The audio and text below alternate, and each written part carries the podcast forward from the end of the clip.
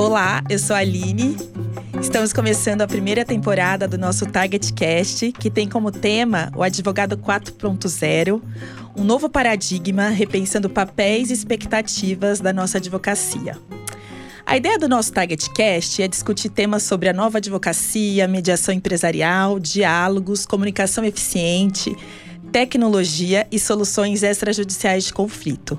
E sempre a gente vai ter alguns convidados. Hoje a gente tem, estamos muito felizes porque a gente tem aqui uma convidada muito especial para o nosso primeiro episódio do podcast, que é sobre o advogado colaborativo, repensando papéis e oportunidades. A nossa convidada de hoje é a Dora Wad. Ela é advogada, formada pela Fundação Álvares Penteado, a FAAP, é graduada em letras pela USP, ela tem extensão em psicologia e ética pela Harvard. Ela atua em algumas câmaras.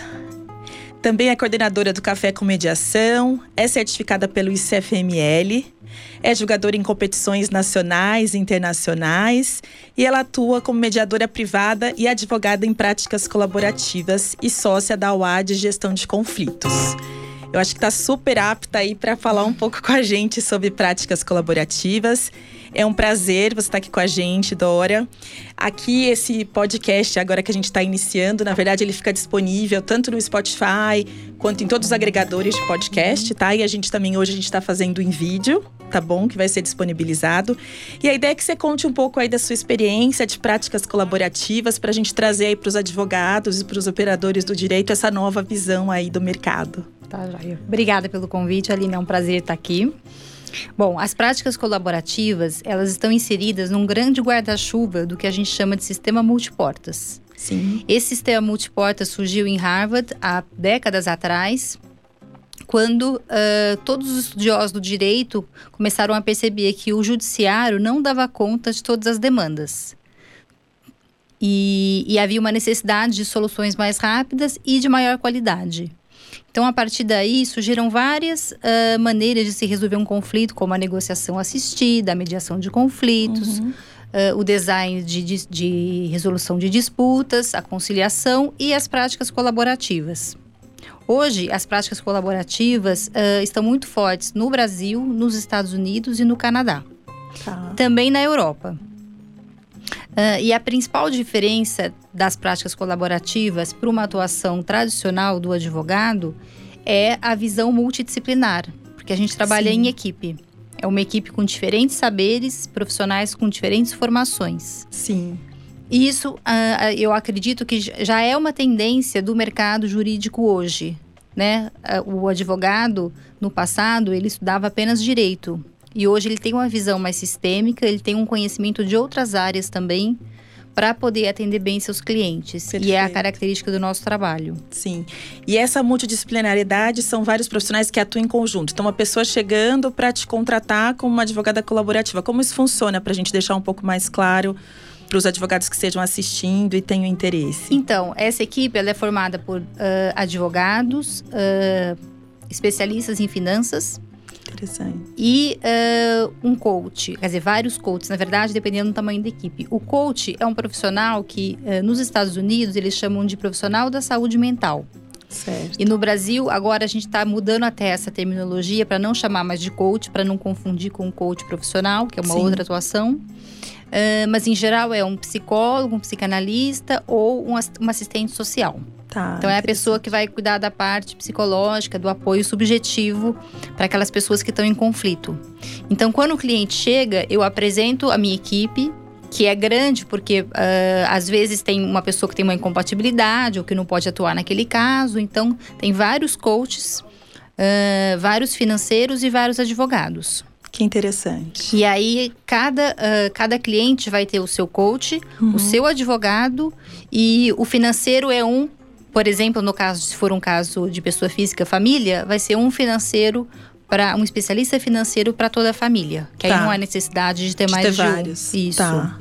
É bem diferente, né, da atuação hoje desse do advogado tradicional, né? Sim, principalmente porque chegou à conclusão de que os conflitos não dizem respeito só à área jurídica, especialmente Sim no caso de pessoa física e especialmente no caso de família, de família. né? Sim. Que é preciso cuidar das outras áreas, né? Porque há décadas atrás, por exemplo, no caso de divórcio, só para citar como exemplo, após o divórcio as pessoas iam fazer terapia para se curar daquele processo. Sim a nossa leitura hoje é que aquele processo não era saudável, Sim. né? Porque você precisava de um tratamento, tratamento depois, depois, né? Sim. Então, a, hoje a abordagem é que as pessoas já sejam cuidadas em todos os aspectos, jurídico, financeiro, emocional, para passar por essa fase de transição. E isso vale tanto para a pessoa física quanto para a pessoa jurídica, porque mesmo nos conflitos, por exemplo, uh, dentro de empresas, há sempre questões e aspectos uh, pessoais para serem cuidados. Sim. E você acha que partindo do fazendo uma analogia com uma mediação, seria o teste da realidade gigantesco, desenhando junto com as partes o que, que vai acontecer depois de um divórcio essa multidisciplinariedade? Sim, um planejamento para essas novas famílias que vão se configurar, Sim. né? Uhum. No caso do, do, divórcio, duas famílias novas que vão surgir, uh, sem desconsiderar aquele passado que já aconteceu. Sim. Né? E uma atenção especial para famílias com filhos. Né? Porque a gente diz, o casal uh, conjugal, ele acaba com o divórcio. Uhum. Mas o casal parental, não. Não. A gente sempre vai ser pai e mãe. Sim. Né? Então, por isso, o cuidado nesse processo, nesse procedimento, para que os filhos sejam preservados e as relações familiares sejam preservadas dentro do possível. Tá. E da sua experiência, esse advogado colaborativo, você tem alguns casos conhecidos que você pode trazer para a gente, casos já estudados? Então, é, eu já atuei em vários casos, só tem um, um ponto delicado com os casos de família, uhum. eles são sigilosos. Sim. Mas, enfim, mas na minha experiência, uh, tem algumas situações em que as pessoas chegam já com uh, a decisão sobre o divórcio e uma decisão já madura. Sim. Às vezes até pessoas já afastadas. Então, aí vai começar um processo uh, de colaborativo num determinado estágio. Às vezes as pessoas chegam ainda Uh, com a decisão não muito madura. Sim. E aí, por exemplo, eu já atuei em casos em que houve uma mediação prévia para se falar sobre a decisão do divórcio que não era madura, certo. ou madura para um, mas não para o outro, Entendi. que é bem delicada essa situação. Que eu acho que deve ser pior. Sim. É. Então passa pela mediação. E o mediador ajuda nessa conversa, e aí, se a decisão realmente for pelo divórcio, encaminha para a equipe multidisciplinar. Entendi. Mas tem sempre essa flexibilidade, a gente fala que é, é, um, é um atendimento sobre medida. Tá. Para cada caso, para cada família, como, se vai, como vai se configurar a equipe e o atendimento. Às vezes uma mediação prévia. Sim. É, enfim, é, para aquele caso, qual é o melhor caminho? Entendi. E as pessoas falam também que, às vezes, que a gente vê nas notícias que existe também uma cláusula de não litigância. Como que é isso, Dora, para a gente então, é entender assim, um pouco? Uh, o advogado que criou, um americano que criou as práticas colaborativas, é até muito interessante, porque ele já estava desistindo de trabalhar com família. Tá. Porque ele tinha a sensação, ele chama Stuart Webb, que mesmo quando ele ganhava a causa no tribunal, o cliente dele saía insatisfeito e com a sensação de ter perdido. Certo. E ele passou décadas assim, com esse sentimento, e ele já estava prestes a desistir da advocacia familiar. E aí ele se juntou com uma psicóloga para pensar se era possível advogar para as famílias sem ir ao tribunal, sem ir ao poder judiciário, né? Lá eles dizem ir à corte no a sistema corte, americano, sim. sem ir ao poder judiciário aqui para gente. Então, ele, quando eles criaram essa equipe multidisciplinar e tiveram a ideia, eles queriam realmente impedir que as pessoas fossem ao judiciário, porque ele achava que se não houvesse esse impedimento, na primeira dificuldade, porque não é fácil estar Sim. nesse procedimento, né? uhum. né? Uh, na primeira dificuldade, elas iriam desistir.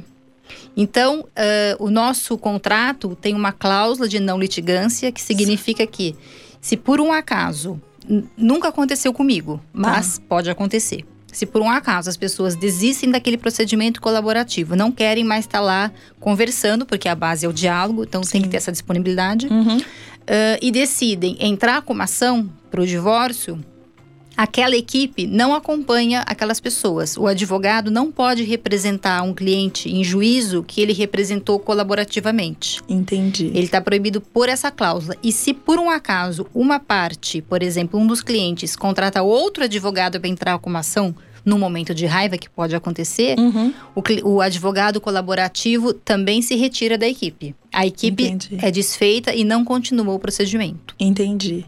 E isso tem sido aceito, porque normalmente, eu não sei quão maduro as pessoas vão é, procurar esse trabalho colaborativo, mas precisa do casal querer ir um advogado colaborativo? É um advogado colaborativo para cada ou é uma equipe para o casal?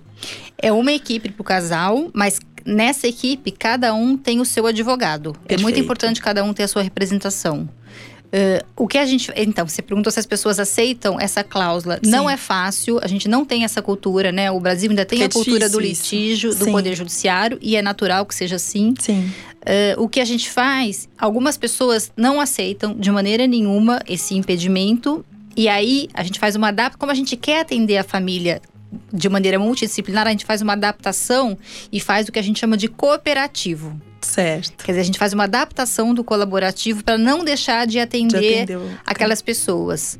Mas eu nunca tive um caso, de todos que eu já fiz, há cinco anos eu trabalho com práticas colaborativas, eu nunca tive um caso de alguém que Uh, entrasse na, na desculpe que fosse ao poder judiciário depois de uma depois ou ao longo do colaborativo porque aquelas pessoas elas têm disponibilidade para dialogar Sim. E elas... acho que o passo de já ter procurado Exatamente, já é um grande dúvida. passo, né? Isso mesmo. E hoje, como que é essa formação de práticas colaborativas? Então, hoje no Brasil, a gente tem uh, as pessoas capacitadas, eu sou uma delas, para dar a formação. Quando eu fiz há cinco anos, não havia. Então, vinha o pessoal dos Estados Unidos, os capacitadores de lá, para dar certo. a formação, né?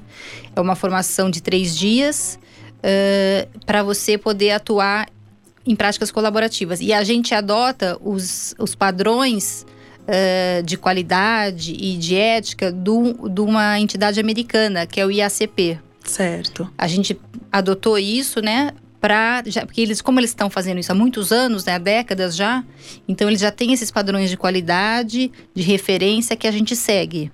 Entendi. De qual é a formação mínima, porque além das práticas colaborativas, tem que ter formação, por exemplo, em mediação, tem uma série de habilidades que são exigidas. Tá, que isso e, garante uma qualidade que está seguindo o procedimento internacional. E isso garante a qualidade e garante uma coisa interessante também que é o advogado ele tem um papel diferente do coach, né, do psicólogo. Sim. Mas por exemplo ele precisa conhecer as ferramentas que o coach usa para poder trabalhar em equipe, que senão eles vão colidir.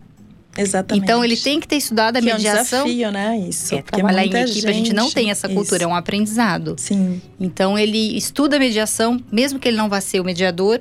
Sim. Mas para entender como tudo funciona, como vai ser a dinâmica. Né? Mesmo né? que o âmbito dele seja o jurídico. Que interessante. E você entende que hoje já caminhou bastante dessa sua experiência dos últimos cinco anos? Como que tem sido essa procura pelas práticas colaborativas? Então, a procura é cada vez maior. Uh, e a, às vezes as pessoas perguntam se tem um impedimento, uma dificuldade pela questão financeira, porque é uma equipe e a gente sempre adapta isso para poder atender as pessoas. Perfeito. E de maneira geral, além do crescimento, da procura crescente pelas práticas colaborativas, a gente percebe que as pessoas estão procurando muito caminhos alternativos ao poder judiciário. Então, a mediação, a conciliação, a negociação assistida ou um divórcio feito de maneira consensual. Por exemplo, eu estou fazendo um caso agora em que eu sou a mediadora e tem um advogado em comum para o casal. Certo. É outro formato. Outro formato super interessante. É, mas as pessoas estão procurando formatos em que elas podem decidir por elas mesmas, não há um terceiro como um juiz Sim. que não conhece a família. Então, por mais uhum. especialista que seja, vai ser é, até a lei, né? Não conhece aquela família. Então, há uma procura de maneira geral por esses meios que uh, priorizam o diálogo, a construção de consenso e a autonomia das partes. Porque eu digo, a gente pode achar o que é melhor para a pessoa, Sim. mas cada um sabe. Cada um deles que tem que decidir, né? O que é melhor para si e para sua família, Sim. né? Sim. E você, esses novos advogados, quando vocês entram em contato com um advogado, por exemplo, que ele não tenha conhecimento de práticas colaborativas, como tem sido a recepção? Você acha que ao longo desses anos isso tem evoluído? As pessoas têm buscado mais entender esses novos skills, uhum. essas novas práticas? Sim, sem dúvida. Os advogados estão bem curiosos sobre essa nova forma de trabalhar e muito interessante que vários relatam um desconforto hoje em atuar da maneira mais tradicional, vamos dizer assim, né? O que seria ótimo, é, né? O judiciário tem o seu espaço e sempre vai ter, isso é fundamental ser dito. Mas algumas pessoas gostam de trabalhar dessa maneira, cada vez mais agora, há um impedimento é que ela tem que ter a capacitação, esse advogado, em práticas colaborativas. Não é possível fazer um caso, por exemplo, com um cliente que já vem com um advogado e esse advogado não tem a formação. Mas a gente sempre procura adaptar. Então, a gente não faz as práticas colaborativas da maneira que está previsto. Uh, prevista, mas a gente adapta, faz um consensual ou faz uma mediação em que as partes vêm com o advogado, porque tem que vir. Certo. Né? A gente sempre procura atender. ou faz em parceria um advogado e um Isso, advogado colaborativo. É. A gente sempre procura atender o desejo daquelas pessoas de estar em diálogo. Certo. Mas a formação, ela é exigida. Não dá para eu atuar com outro advogado que não tenha a formação. Entendi. Isso é uma coisa que era desconhecido e que é bem importante a gente trazer. E Dora, é, onde eu consigo saber quais são os profissionais, por exemplo, do Brasil capacitados em prática colaborativa, existe um lugar? Porque as pessoas sempre existe. recorrentes, não sei se você já ouviu isso, as pessoas perguntam, é que tem o ICFML, mas fora uhum. isso a gente não tem um lugar que tem lá os mediadores, né? É, é verdade. Ou os advogados na OAB.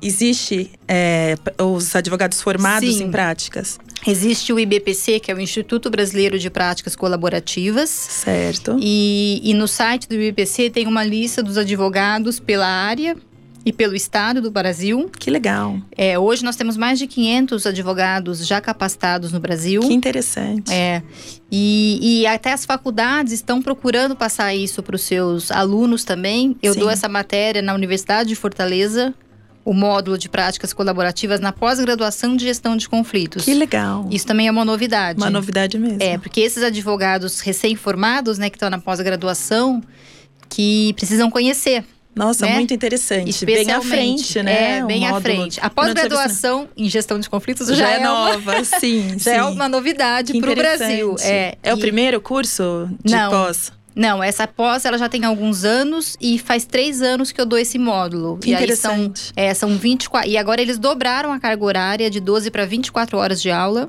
Que interessante. Só sobre práticas colaborativas. Muito interessante. Para que esses advogados tenham mais essa possibilidade de atuação, né? Sim, nossa, é um mercado extremamente. É como você falou, hoje o advogado que só entra com ação já não vai ser tão necessário, né? Eu acho que ele tem que participar, é. o cliente, da decisão do que vai fazer e o que é melhor para ele. Sim, né? até porque hoje é também a tecnologia está entrando no judiciário e no trabalho do advogado. Com certeza. Que não vai ser substituído nunca, Sim. mas existe uma automação nesse trabalho. Sim, vai ficar com as coisas mais especiais, né? Por exemplo, mediação. O robô nunca vai mediar, né? É. Nunca não... vai ter sentimento, vai Sim, dialogar, né? Mas o robô faz uma boa petição. Faz uma boa petição, faz pesquisa de jurisprudência. É, né? a jurimetria que é a tendência, a jurimetria. né? Hoje em é, dia. porque, igual tem uma frase da Lígia Zottini que foi até quem me trouxe nesse espaço aqui da Rádio Geek, que a gente está gravando esse podcast, que ela fala que um trabalho que a máquina faz melhor que um humano, isso que é um trabalho desumano, né? É, pois é.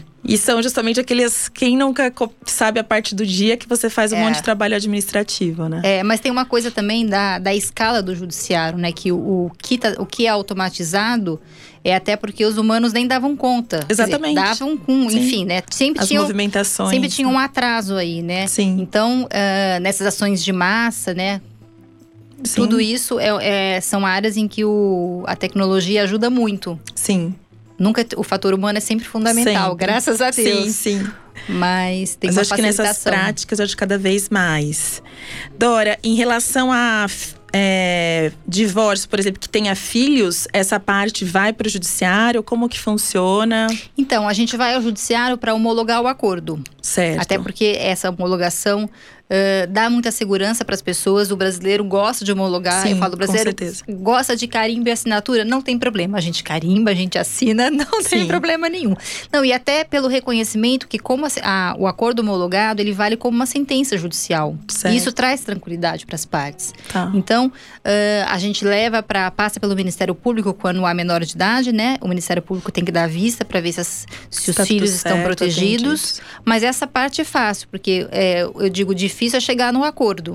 Chegando. Mas chegando no acordo, a gente faz essa homologação e não tem problema. Esse trâmite é super simples. Aqui em São Paulo, principalmente, né, que tem lá o expressinho para homologar, Vai bem mais rápido. né? vai rápido. Então é, é a parte fácil e, e tem a validade de uma sentença. Então não tem dificuldade nisso não. É uma des... As pessoas perguntam quando elas chegam se é uma decisão oficial. Interessante sim. essa expressão. oficial. E eu digo, a gente torna essa decisão oficial. Oficial, sim.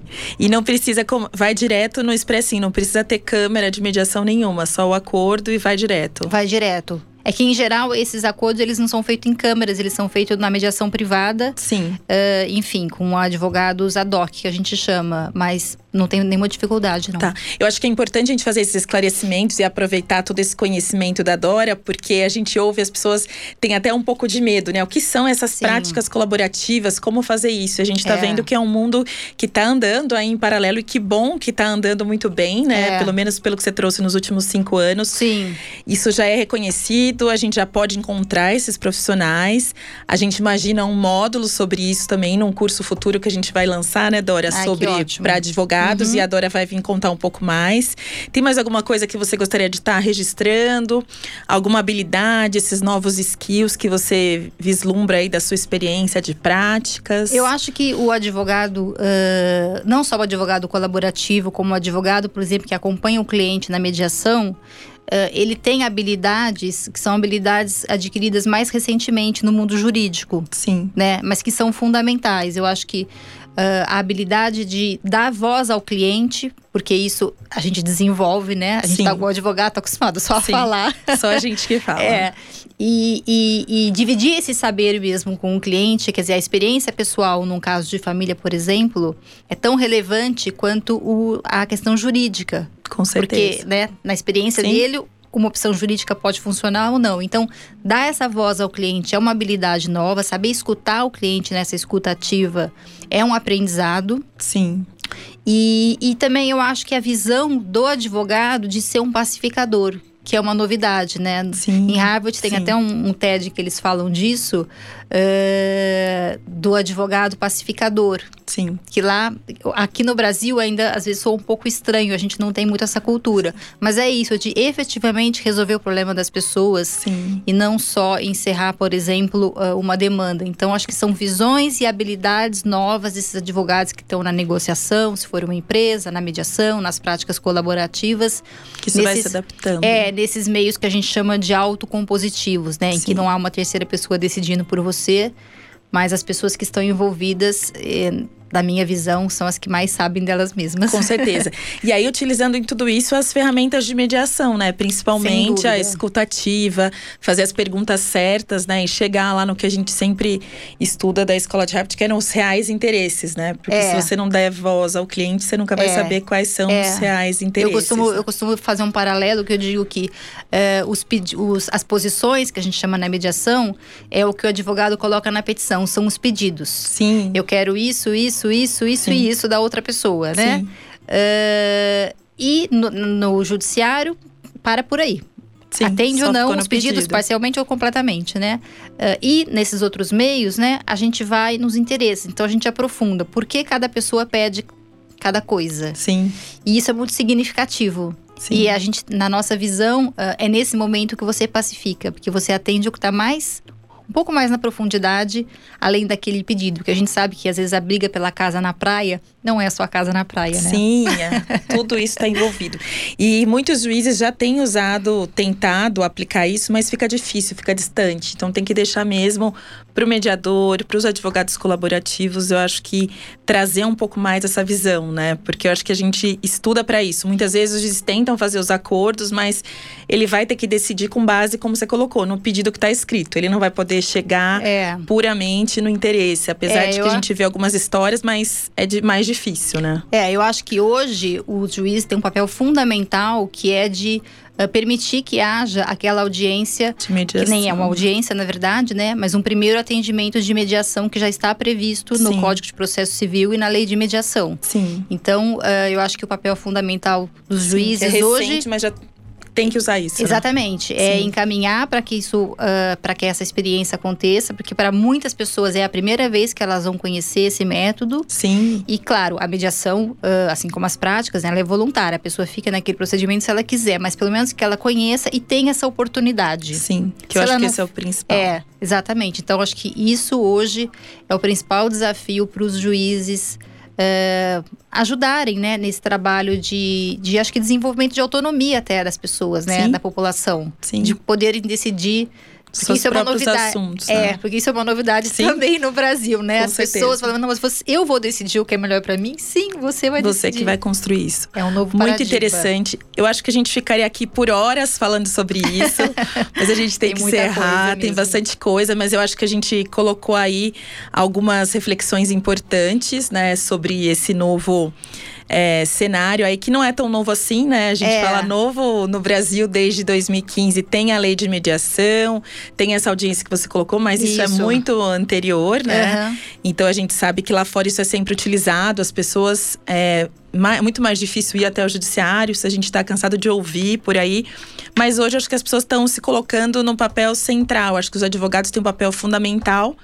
E a gente tem lá no artigo da OAB, do Estatuto da OAB, acho que, se não me engano, é o artigo 2 né? Que fala que o advogado ele tem que propor meios extrajudiciais de solução de conflito. E eu acho que vai muito ao encontro do que a gente está discutindo aqui. Eu agradeço muito a sua eu presença. agradeço pelo convite. E a gente também vai ficar. é, nosso podcast é para vocês, advogados, operadores do direito, mediadores que estão vivenciando essa busca por uma nova advocacia, né? Uhum. Eu acho que é um novo momento. As pessoas estão falando de advocacia 4.0 ou nova Isso. advocacia. Eu acho que o nome é o pouco importa. Eu acho que é esse advogado pacificador e com uma outra visão, né? Uhum. Então siga a gente aí. A Dora também tem aí a página dela, que é a de conflitos. A gente, se quiser deixar sugestão de conteúdo, perguntas, a gente responde, tá? Eu encaminho pra Dora também. Um super abraço, até breve. Obrigada, Obrigada. de novo, Dora. Obrigada Muito pelo convite. obrigada. Até.